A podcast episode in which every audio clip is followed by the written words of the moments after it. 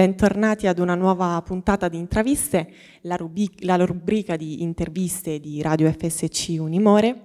Presento subito il mio ospite, Natalino Balasso. Sono io. Grazie per essere qui, Natalino. Grazie a te per essere qui. Adesso io sembro piccolo, ma è alta lei. No, sono io, sono, confermo, sono io sproporzionata.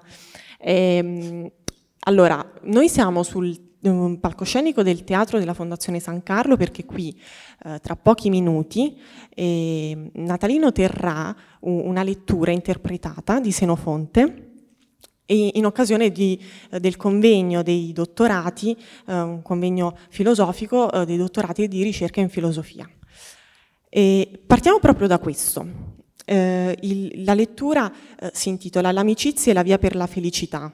È un tema a cui sei affezionato, è un tema importante, soprattutto al giorno d'oggi, se pensiamo in, con la differenza degli anni passati ai tempi di Senofonte, eh, ci sono stati cambiamenti radicali. Beh, è forse un tema a cui mi sto affezionando, ecco, che ho affezionato da tanto tempo, non lo so.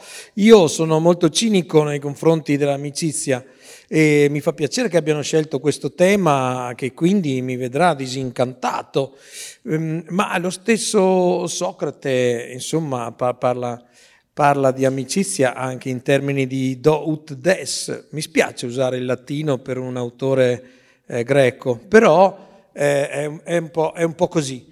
E, e, ehm, non lo so, palcoscenico è una parola grossa, è, è piccolino, qui è piuttosto piccolino, eh, però come dire, è una specie di un gio- piccolo, piccolo, gioiello. Eh sì, piccolo esatto. gioiello.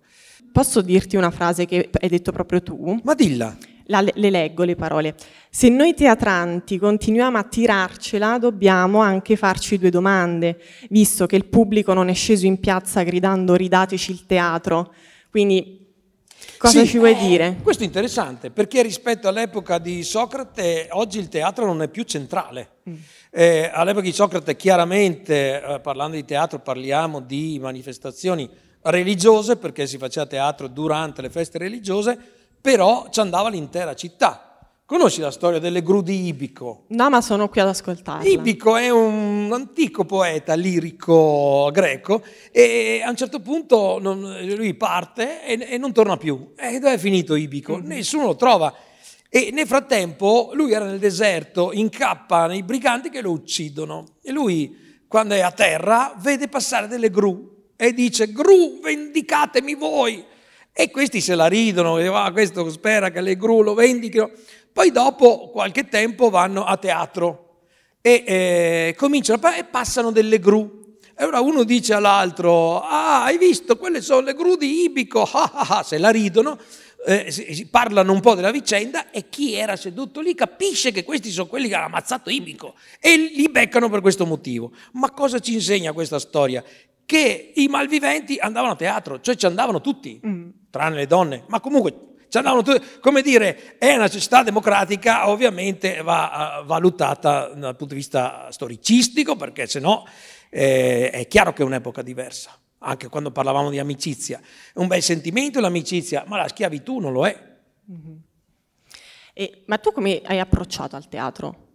Partiamo proprio dall'inizio. Come, come sei entrato in contatto con il teatro? Beh, innanzitutto come spettatore prima come spettatore coatto a scuola e per un pelo insomma non ho cominciato a odiare il teatro per tutta la mia vita e trovo un errore che fare, fare gli spettacoli per le scuole, eh, cioè in cui gli studenti sono obbligati ad andare a vedere il teatro perché il teatro deve essere un piacere e non un obbligo.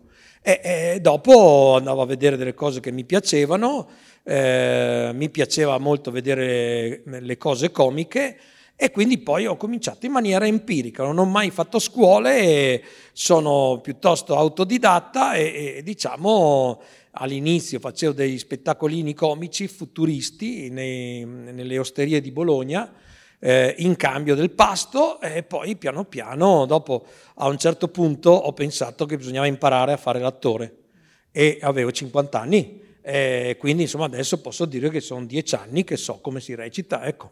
Eh, non, non, pochi, ma la comicità. Ehm, Tre aggettivi, così, tre aggettivi per definire la comicità. Ma perché questa domanda? Perché penso, eh, ma questo azzardo io perché sono ignorante in campo, che un pochettino la comicità sia diventata, eh, abbia ceduto il passo a quella battuta, ehm, anche se vogliamo un po' volgare, ridicola. Quindi la comicità che anche tu hai fatto, che comicità è? La comicità credo che cambi eh, sempre, no? Cioè, sai che eh, per gli antichi greci il, il comico deriva da, dal festino, cioè che quando si mangia si, ci si diverte, eh, mentre il tragico era eh, come dire, una sorta di canto intorno al capro espiatorio. La, la, la tragedia parla sempre di un, di un capro espiatorio. E, e, ehm, dopo ovviamente si, si, è modificato tutto questo. Io credo che oggi eh, non possiamo più parlare di comicità, cioè oggi c'è una cosa abbastanza distillata, cioè nei social tu vedi delle battutine, delle cose immediate, eccetera, esatto, sì. ed è però molto più, eh, come dire, eh, distillata anche durante la giornata. Okay. L'uomo ha sempre avuto bisogno di ridere, no? forse è l'unico animale che ride l'uomo rispetto agli altri, la cosa che ci differenzia dagli, dagli animali, perché tutti gli animali hanno un linguaggio, solo che noi non lo conosciamo. Ecco. E, e, e quindi questa cosa, la, la necessità del divertimento c'è sempre stata, però attenzione perché divertimento cosa significa? Eh, deriva proprio dal verbo divergere. Se noi non abbiamo una realtà consueta dalla quale divergere, il divertimento non ha più un grosso senso, diciamo è un distillato di divertimento che avviene durante tutta la giornata per cui mi faccio la risatina, avviene anche per il sesso ormai, insomma, credo sia un po' così, ecco. E proprio a, a riguardo di questo, tu tieni anche un canale YouTube Telebasso. Balasso. Balasso, Telebalasso. Telebalasso, Telebalasso, sì. Mi, tu mi confondi mi so... col regista Nathaniel Basso, eh, eh, beh sì, ma è sempre... Mi, so, mi sono mangiata è una sempre sillaba. la mia creazione. E dove... Mh, induci questa comicità ad una satira, ad un'ironia. Allora qual è il confine tra comicità e satira e soprattutto da cosa nasce Telebalasso? Guarda, adesso io Telebalasso oh, la uso solo per mettere dei riassunti di una cosa che faccio nel mio canale dove ci sono i video veri e propri che si chiama Circolo Balasso. Eh, però Um, io non farei distinzioni, poi, se no poi ci incartiamo solo sul lessico. Credo che la comicità sia una cosa molto ampia, eh, che comprende anche la poesia, che comprende anche la commozione. Il riso e il pianto eh, sono lo stesso tipo di eh, espressione corporea. L'unica differenza è che il riso si esprime attraverso l'aria, il pianto si esprime attraverso il, eh, la, l'essenza liquida ma è comunque la liberazione di una compressione, entrambi le cose.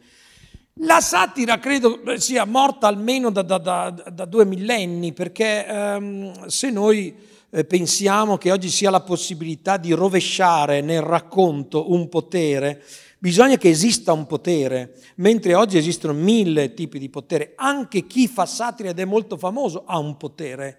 Quindi ehm, non c'è un popolo, io non credo che esista un popolo e, un, e qualcuno che comanda, credo che esistano molte forme di potere e molte forme di, eh, come dire, sudditanze che non sono solo di tipo politico-economico, che sono di mille tipi. Quindi è un po' difficile oggi dire che una satira può colpire un tipo di potere, tant'è che eh, nei video che anche che facevo su, su, YouTube, in ogni caso io oh, raramente parlo di eh, un politico, parlo della gente che lo vota. E quindi eh, se riteniamo di essere in democrazia, in democrazia la gente ha un potere. Allora la domanda che io faccio a, a, agli spettatori è questo, che tipo di gente sei, che tipo di persona sei? Chi voti? Perché lo voti? Come ragioni? Questo è perché in realtà qualche scelta la possiamo fare, allora andiamo a vedere cosa scegliamo. Questa è la verità, insomma, dopo diventa abbastanza facile parlare del consumismo, del, del, del, no, del, del, desiderio, questa è una cosa di cui parla anche Socrate, ma lo dirò stasera, ne parla anche Peppe Mugica citando Socrate, e cioè il fatto che eh, non è povero chi ha poco, ma è povero chi, chi ha bisogno di molto, cioè chi desidera continuamente. E il desiderio è ciò su cui si basa la nostra società consumistica, perché appena tu hai soddisfatto un desiderio, devi averne un altro, se no non funziona. E, um, hai fatto anche radio e hai fatto di tutto in realtà, quindi cinema, radio, televisione, teatro. Innanzitutto qual è lo strumento forse più efficiente per veicolare un messaggio, al di là delle battutine che dicevamo prima, quelle veloci, quelle immediate che sappiamo ormai che hanno grande efficacia? Però tra queste qual è quella che più risulta arrivare alla gente? Mi spiace che, che, voi giovani usiate un, un, un, lessico che vi hanno imposto. Io non credo che l'arte debba veicolare messaggi. Cioè non, non siamo in un'isola deserta e, e in, in, cui mettiamo i messaggi pieni di verità per la gente. Eh, credo che l'arte possa al massimo raccontare e secondo me eh, più il racconto sorprende e meglio è. Cioè secondo me, una funzione dell'arte, almeno per come la vivo io, è quella di far vedere una realtà, o meglio una menzogna, che contiene una verità diversa e quindi un altro punto di vista rispetto alla realtà. Non so dirti onestamente il mezzo. Eh, oggi eh, c'è la fortuna di riuscirsi ad esprimere attraverso mezzi diversi. Ad esempio tu adesso dici radio e noi però siamo ripresi. E eh, io vedo ad esempio la radio, oh, accendi la televisione e vedi le radio. Ecco, questa è, secondo me è una grossa pecca comunicativa, cioè la meraviglia della radio è il, eh, il fatto di spingere l'ascoltatore a immaginare, mentre il video, cioè mentre l'audio è una cosa che avvolge, quindi fatta di vibrazioni, il video è fatto di onde luminose, e oltretutto il video, se io parlo con questa voce, la gente vede la mia faccia ed è obbligata a immaginarmi con questa faccia. Invece la bellezza, ad esempio, di ascoltare i radiodrammi, eh, io mi ricordo in cui c'era l'eroe che tu te l'immaginavi alto, bello, e poi invece era un attore tipo, me che però aveva una voce bellissima. Allora, le, la voce è una cosa, secondo me, è un mezzo. Ehm, l'immagine è un altro mezzo. Oggi però tende ad essere un po' tutto immagine. No? Anche eh, il tentativo di fare i, gli ebook con, de, con, con delle figure che poi rimandano dei video, eccetera, non è più la lettura però perché... Tolgono di immaginazione. Eh sì, eh sì, oltretutto se tu pensi un video ti obbliga a un tempo che è quello del video esattamente come anche il parlato. Cioè, un'altra grande caratteristica della letteratura è che invece non esiste. Io mi meraviglio quando qualcuno dice questo scrittore ha un ritmo, ma lo scrittore non ha ritmo, la scrittura non ha ritmo, il ritmo è tuo ed è di chi legge. Il ritmo non, è, non può essere una cosa imposta dalle, dalle, parole, dipende da te, da come ti trovi meglio, come ti senti meglio a leggere le parole. Allora sono tutti mezzi molto diversi e io cerco di usarli uh, anche per, per, per, quello che sono eh, eh, e quindi cerco la grammatica che usano questi mezzi, eh, di cui hanno bisogno e, e, e, non è facile insomma, quindi eh, eh, ci ho messo tanto a imparare. Un consiglio per chiudere, un consiglio per noi giovani, quindi è lasciarci all'immaginazione anche per noi che facciamo radio, è lasciar, lasciare noi stessi e gli altri a, a immaginare? Beh, stimolare l'immaginazione, potere all'immaginazione, insomma mi spiace anche dire voi giovani perché non esistono i giovani, esistono mille tipi di giovani. Quando io negli anni 70 facevo il liceo e mi dicevano voi travoltini, e io non capivo, i travoltini erano quelli che guardavano i film di John Travolta dove c'era febbre sabato sera che a me mi ha sempre fatto cagare, tra l'altro. Quindi eh, c'è, c'è quest'idea un po' omologante, massificatrice. Eh, ecco, io direi eh, è giusto fare massa quando si vuole essere un corpo potente, ma è anche giusto eh, cercare di difendere la, la, la propria personalità. Ecco, perché senza personalità diventiamo, eh, diventiamo omologati. Tutti uguali.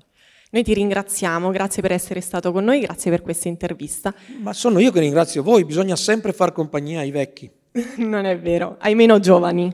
Ai meno giovani. Non mi piacciono gli no. eufemismi, io sono un vecchio e ne vado fiero. E allora salutiamo da Radio FSC Unimore. Grazie a tutti.